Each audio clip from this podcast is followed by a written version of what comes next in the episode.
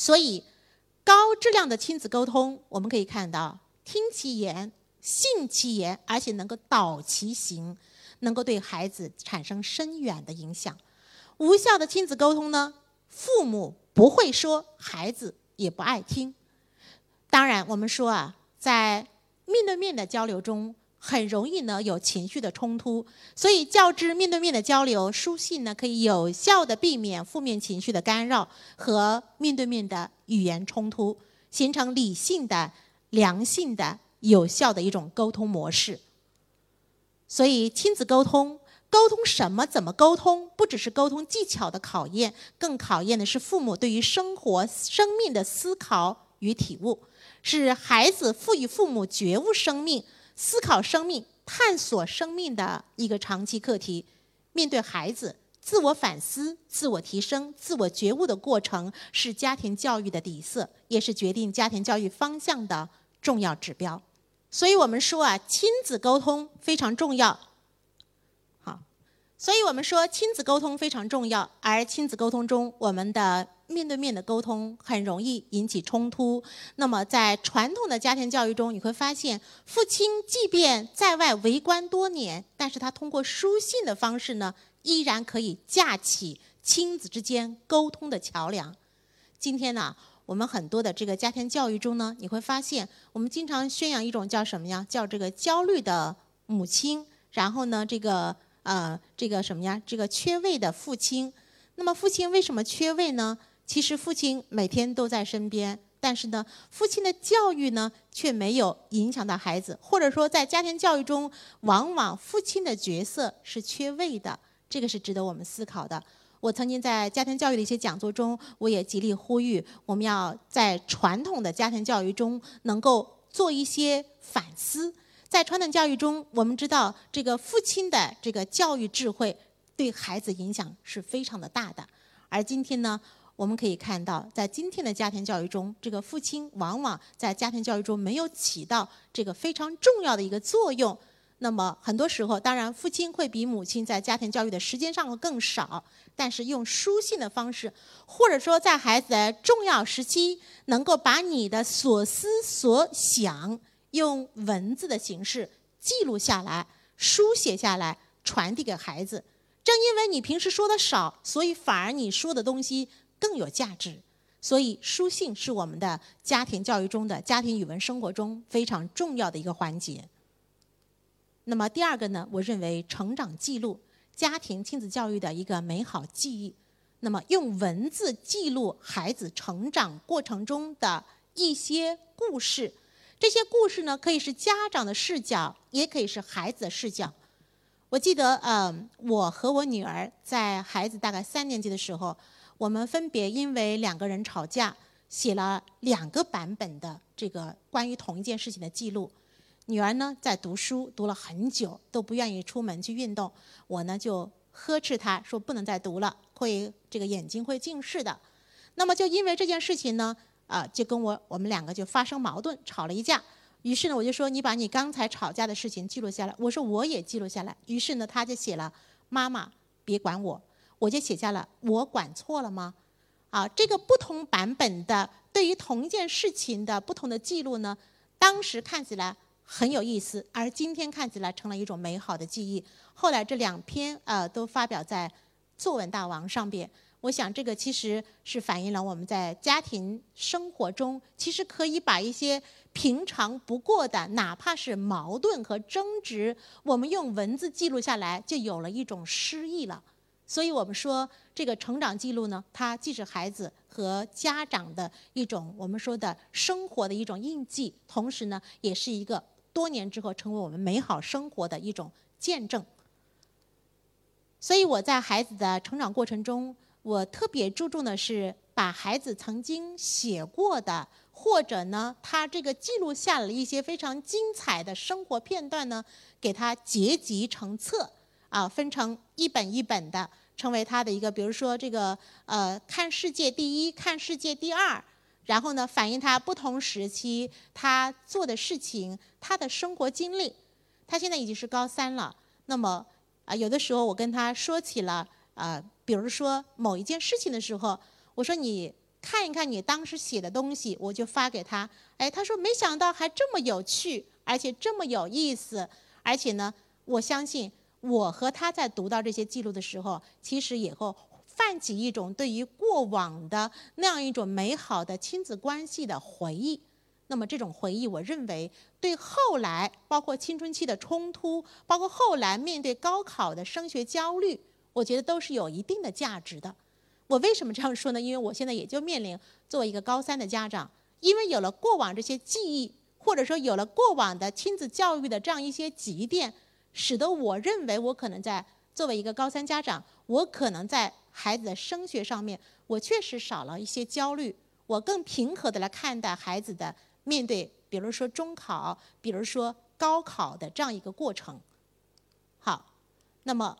我记得当时呢，在孩子的这样一个呃，他的一个这个文集上边，我写了一个序言。那么我们是作为一个好像类似于像正式出版一样的，当然这个出版这个出版社就是我们家里啊。那么孩子当时我们给他编了三本这样的小册子。我觉得当时把我现在读起来啊写下来的这个内容，我现在读起来，我会发现呢，我当时是这么想的，其实对我是有启发的。我记得这段文字呢，是啊，我在台湾飞往广州的飞机上，当时是他八岁生日。那么，我觉得我很想要写下点什么，那么我就说我要写点什么呢？记下此时的心情。也许多年之后，你成了妈妈来阅读这些文字，也一定充满幸福与感动。啊，八年的时间，在任何成年人身上呢，都会有岁月留痕的感叹。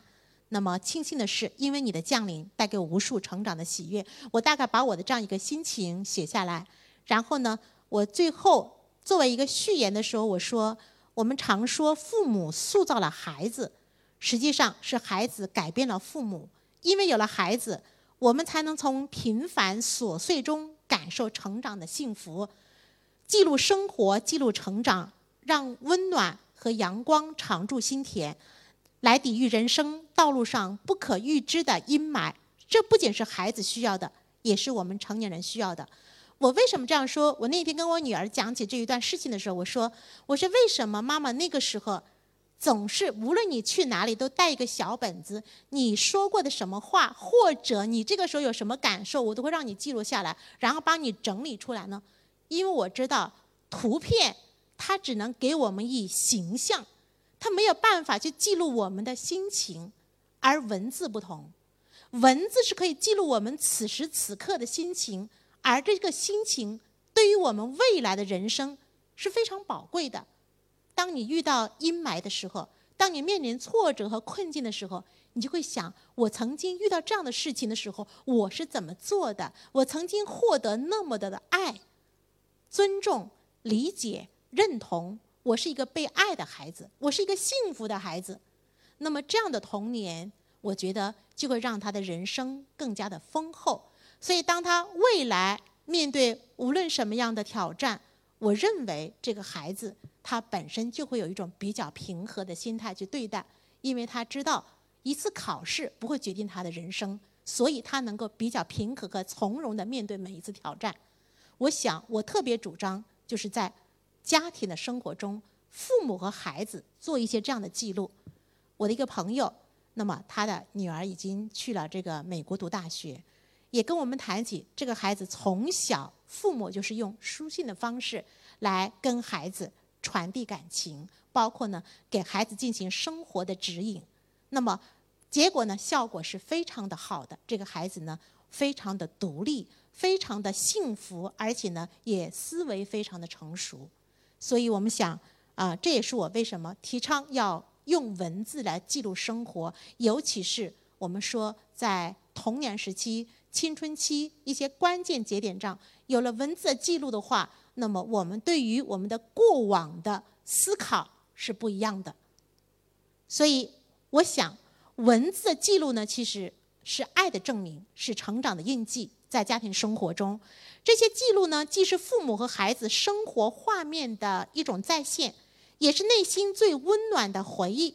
它比起照片来说呢，文字更能唤醒人的情感记忆。这些文字呢，不单滋养着孩子未来的成长，也滋养着日渐老去的父母，唤醒父母对于孩子曾经的纯真的、无私的、毫无功利的亲子之爱。我为什么这样说？因为我们知道，孩子小的时候，我们经常我曾经说过一个话题，我们对孩子可以表现出无条件的爱，非常之呵护，然后呢也尊重。但是当孩子面临青春期，面临学业的考验的时候，我们父母的功利心就开始出来了。这个时候，我们由原来看孩子什么都好，变成了看孩子什么都不好的时候，你读一读过去的文字，就能唤起对孩子那种无私的、不加修饰的纯真的爱。我觉得这个是需要的，因为我们很多时候随着孩子成长，父母会走入一些功利的弊端，然后不能自拔。这个时候，我们经常会用孩子成绩好坏能来衡量孩子，我是不是要更多的爱他，还是说我应该更无私的爱他？所以在家庭教育中，爱是要说出来的，爱更以更可以写下来，穿越时空，成为永恒的美好记忆。所以我们说，在家庭教育中，我们经常会说各种各样的比较高大上的技巧和方法，其实。在我们的传统家庭教育中，我们就会发现，古代士大夫阶层以上的家庭教育极为重视家书的这样一种传递和教育模式。而今天，我想随着我们的面对面交流变得更为容易，但并不表示面对面的交流就可以完全替代文字的交流，或者说书信的交流，反而。书信和文字交流可以在教育上起到面对面的交流所不能代替的效果。好，所以呢，我第三个方面要谈一谈传统经典的亲子共读，讲一讲呢，在家庭教育中，我们的语文生活里边，我们怎么样去进行更深层次的家庭语文生活？那么，我个人提出来就是什么呢？就是。进行一个传统经典的亲子共读，这是家庭养成教育的一个法宝。那么，为什么是传统经典呢？我们都知道，家庭中要读书，现在读书的可选性很强，我们可以读历史、人文、自然、科技，而且呢，儿童阅读的内容也非常的多。但是，什么书是可以值得家长和孩子共读的呢？我们想想看，哪些书是你读了觉得不错？孩子读了也能够怎么样？觉得有用的书，那么这样的一些书呢，才能成为这个我们说的亲子共读的一个重要的内容。那么父母从书中能获取营养，孩子也能从书中获取成长的养料。所以我说，这个是传统经典的亲子共读。那么传统经典是我比较强调的一个方向。为什么是需要亲子共读？我们试想一下，我们今天为什么在亲子交流中出现障碍呢？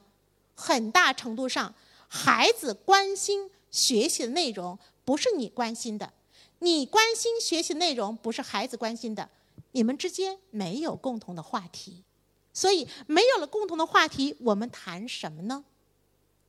我们不可能谈炒股啊，我们不可能谈房地产呢。我们应该怎么样？应该通过读书来联系亲子交流。那么，我为什么提出的是传统经典呢？我想这里边我特别要说到的是，一个是传统经典的教育价值，第二个呢是家庭亲子如何来读经典。那么，我想这个也就是我在家庭教育促进法里边我谈到的。我们对于家庭教育促进法里边如何当父母，如何进行亲子陪伴、科学引导、言传身教的，我自己找到的方子，这个方子对我的家庭教育产生了非常良好的作用。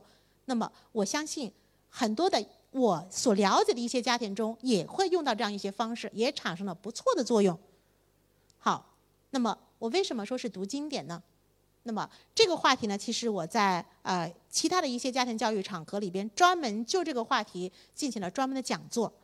那么我为什么说是读经典？因为这是构建文化性格的一种语文教育。为什么这样说？我就拿读古典诗词来说吧。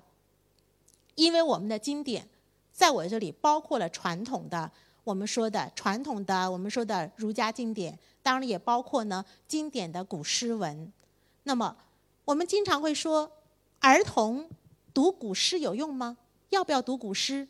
在若干年前，我去到一个小学，小学老师就跟我讲，他说：“李教授，这个古典诗词离孩子们的生活太远了，而且很多字呢不适合低年级段的这个小孩子来学习。”我记得那个是大概一三年、一四年。那么我们也知道，当时上海编的沪教版的语文教材，甚至于这个主张要去掉一部分古诗词。那么习总书记呢，曾经就讲到，这个是去中国化的行为。那么为什么把古诗词跟这样的一种我们说孩子的立德树人能够结合起来呢？这里边其实是跟我们的古诗词的教育价值有密切的关系。我们讲到古典诗歌的时候。我们经常讲一句话叫“诗言志”，第二句话叫“诗缘情”。言志往往诗歌是表达诗人高远的人生理想，那么是有有志而发。那么缘情呢，是因为他此情此感，于是呢他写诗。所以这个情绪可能是基于他这个在现实中他没有获得一种。理想的升迁或者不如意的人生，他有了情感表达；或者也是因为他看到了万物四季的变化，他有了情感表达。所以每一篇有名的古诗词背后，其实都有一种我们说的情感教育、德育教育、人文教育、价值教育。我举个例子吧，杜甫的《春夜喜雨》，你说。春天了，下雨。春天的晚上下雨，这首诗我们读起来，哎，觉得好诗。可是好在哪儿？如果给孩子来读的话，我们怎么样去挖掘这个诗的好？我们来看一下：“好雨知时节，当春乃发生。”我们就会问孩子：为什么这个春天下雨是好事呢？那么孩子就要考虑到春天了，万物生长了，春雨贵于油，有了春雨，万物才能得到滋润。所以春雨是老天赐给大自然、赐给万物、赐给一切生灵的生命的滋养。那如果没有这样的联想，我们平时在城市生活中，一看到春雨绵绵。我们都会有一种厌烦的心理，下雨了，衣服没法干，然后呢，上学的路上会打湿衣服，路不好走等等。所以我们的忧忧的是个人的喜好，而杜甫忧的是什么？他喜的是什么？喜的是人民，喜的是自然，喜的是万物。那么有了这样一种对比，你就发现一个春夜喜雨所传达的我们说的人文关怀的高度就不同了。如果没有读这些诗，那么孩子们怎么去理解春天的雨、夏天的雨、冬天的雨、秋天的雨有什么样的情绪和情感呢？所以，当他读到“随风潜入夜，润物细无声”的时候，这个时候如果恰好是春天。我们就去让孩子去观察，因为一夜春雨之后，绿色怎么样悄悄地出现了，春天怎么样悄悄地带到来了。那么这样的一种诗歌的教育，何尝不是一种生活的教育、生命的教育？没有了诗歌的启发，我们可能会漠视这种生命，或者说我们生命中的人文的、自然的这种力量。所以我们说。这个就是我说的，读诗歌或者说读经典，它其实是构建我们文化性格的一种语文教育。我们讲到诗歌教育呢，其实古人特别重视。这个心学大师王阳明先生，他在《传习录》里边有两篇谈到儿童教育的话题。那么其中呢，《训蒙大义是教读》刘伯颂等，还有一个是教约。就讲到呢，当时的同盟教育里边，他特意谈到了一个是什么呢？读诗起情志。他认为儿童呢应该多读诗。然后呢，他说世人觉得读诗没什么好处，但是其实不然。他说，诗歌歌诗在儿童教育中作用极大，一方面有助于培养孩子树立高远的理想和志向，另一方面可以调节儿童的情绪，建立积极的正面的情感系统。这个我曾经在给一个呃小学生讲古典诗词的时候，我就讲到，同样是春，我们还拿杜甫的诗这个举例子。杜甫的诗里边描写春天的非常的多，有“国破山河在，城春草木深”，这是呢安史之乱他写的这个关于春天的。有“感时花溅泪，恨别鸟惊心”，那么这个春呢是悲的，悲的是什么？是“国破山河在”。而他也有写喜的，像刚才的“春夜喜雨”这样的春，他还有写美的。黄四娘家花满蹊啊，千朵万朵压枝低。那么还有呢？他写什么呀？写两个黄鹂鸣翠柳，一行白鹭上青天。你会发现，一个春天在杜甫的诗里边是如此的丰富又富有情感。而我们今天，你会发现，我们的我们的现代人对于万物四季的变化是麻木的。是无法去感知的，因为我们生活在一个被加工的世界里边。被加工的世界，有的时候是被书本加工了，有的时候呢是被我们的手机给加工了，被各种消息给加工了，反而我们缺乏了人与自然直接对应的那种感受，而这种感受呢，恰好是生命中最强劲的一种生命力。所以我们可以看到，现在孩子们很多说到这个大学生心理问题，因为他们基本上在他们的读书生涯中，他除了读书本上的知识，他很少有像诗人一样的走入自然天地万物中去感知自然的变化、四季的轮回、生命的衰退和生长。所以。我们古人讲诗歌起情志，这里的情包括了情绪、情感，志当然也包括了人生的理想。所以，我们说诗歌的教育不单是我们的一种文学艺术的教育，更重要的是一种美育、一种生命的教育。而这种教育呢，其实应该从小孩子就开始，尤其是从童蒙开始。当小孩子童年时期。接触过非常多的古典诗词，他就很容易在自然万物中感受生命的力量。他会因为一点小事情就陷入到心里的各种各样的问题之中吗？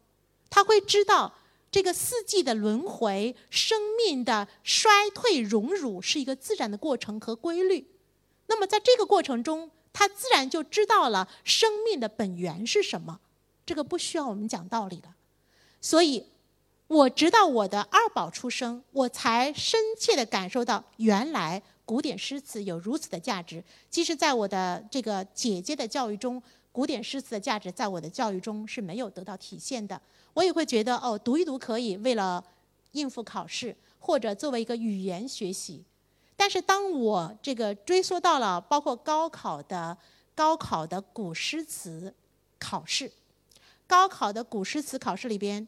占到了将近三十分，古诗词鉴赏大概十九分，古诗词默写大概是六分，将近三十分，差一点。那么我进行了一些关于高考真题的古诗词的分析，我就会发现，为什么这个古诗词要作为高考的一个必考题？其实这里边就是要达到立德树人。为什么？因为我们会发现，中国的古代的诗人，无论他怎么惆怅，无论他怎么挫折，无论他怎么失意，你会发现他的诗歌中从来就不沉沦，从来就不会消极，反而越失意越彰显他昂扬的生命力。而今天我们的孩子动不动就脆弱、抑郁、自杀，其实。想想我们对于生命的教育是多么的单薄啊！我们今天，而我们的古人对于生命的教育是全方位的，自然万物山川草木、荣的人的荣辱等等，在诗歌中都一个个的体现出来了。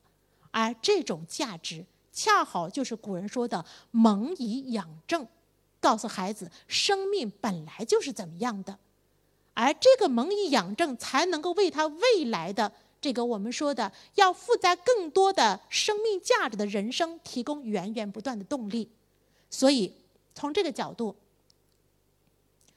我们知道，古典诗词专家叶嘉莹先生啊，这位呃，我们说的是中国这个穿裙子的士，他们他一生在研究古典诗词。那么原来是在国外，现在呢，很多年前回到中国，在南开大学，我们大家都知道。那么他写了非常多的关于古典诗词的这方面的学术著作、演讲，同时也给孩子们编写古典诗词。他的几本书我都看了。比如说他的这个唐宋词十七讲，我读了之后才发现，原来我们的古典诗词有如此的价值，对人生的启发。在此之前，虽然我是一个中文系的教授，但是我的古典诗词、古典文化的修养并不高。但是读了他的诗之后，我转而相信，我转而确信，在孩子的家庭教育中，古典诗词是非常重要的一课。他说道：“他说读诗的好处就在于可以培养我们有一颗美好的、活泼不死的心灵。我特别能体会到这一点，因为我发现，当我带着孩子走入自然万物山川之中，如果这个时候我心里边有一首诗词冒出来的时候，那么这一段山水就有了不一样的颜色。我记得有一次，这个。”呃，跟我的二宝，然后呢去爬白水寨，然后呢，我们我们傍晚的时候就住到一个村村庄的一个农庄里边。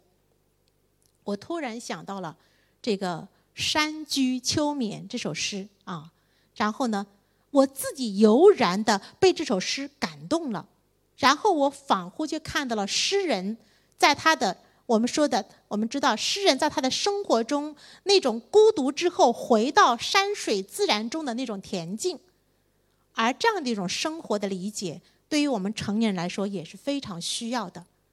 那么，所以在家庭生活中把经典融入生活的一种家庭亲子教育，我觉得在今天需要得到回归，需要得到重视。那么，什么叫把经典融入生活的家庭亲子教育呢？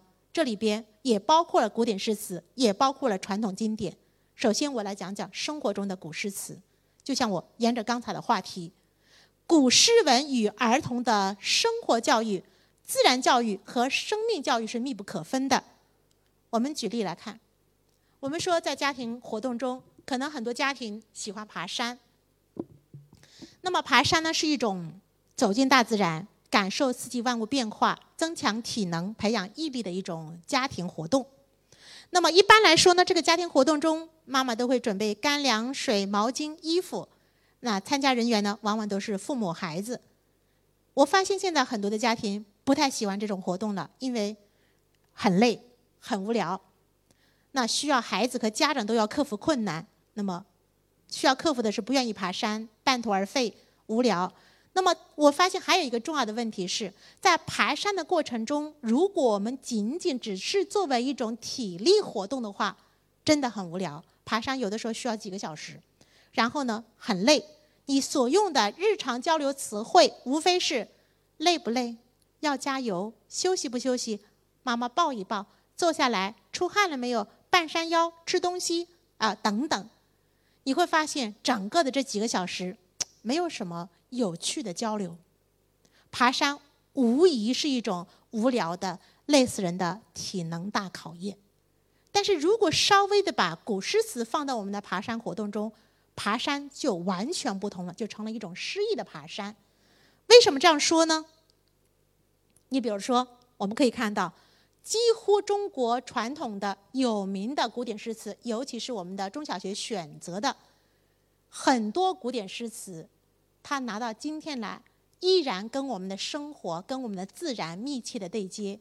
你比如说《大林寺桃花》，白居易写的，很简单。如果是春天去爬山，正好四月份的人间四月芳菲尽，山寺桃花始盛开。长恨春归无觅处，不知转入此中来。你看这里边，如果我们去爬山，正好是一个我们说的这个春末夏初的时候，那么这个时候呢，花都开的差不多了，恰好你到了一个山里边，看到一簇桃花，这个时候就会跟孩子去交流。为什么我们山下面没有了，而山上面有？因为不同的温度、地理环境导致。那么孩子就会去发现，这个之间有什么样的差别。于是这个爬山就有了一种诗意的眼光。又比如说，爬山爬得很高，那么爬得很高，我们知道要爬上去很不容易。那么这个时候，我们说这个我们说的“寻隐者不遇”，贾岛。如果我们跟孩子讲“寻隐者不遇”，我们今天要去这个山上去寻找一位高人、一位隐者，我们不知道能不能遇上他，因为这位高人呢，他有非常大的、非常非常大的功夫。如果他要是读过其他的寓言作品或者是神话故事，那么他可以想象成任何一个神话人物。然后呢，我们说爬啊爬，爬到山上，松下问童子，言师采药去。只在此山中，云深不知处。我记得，呃，前段时间带啊孩子去这个白水寨，白水寨恰好是能看到这种我们说的云深不知处的感觉，那种云层不断的这个浮现，非常的美。如果没有诗词的描述，我仅仅只能告诉孩子，哦，这里是很多云，非常漂亮的云啊，这个云很漂亮。可是有了古典诗词，你就会发现。你对这个云层和山的描述就有了层次，有了诗意，也就能给孩子在这个爬山的活动中注入了一种诗意的生活。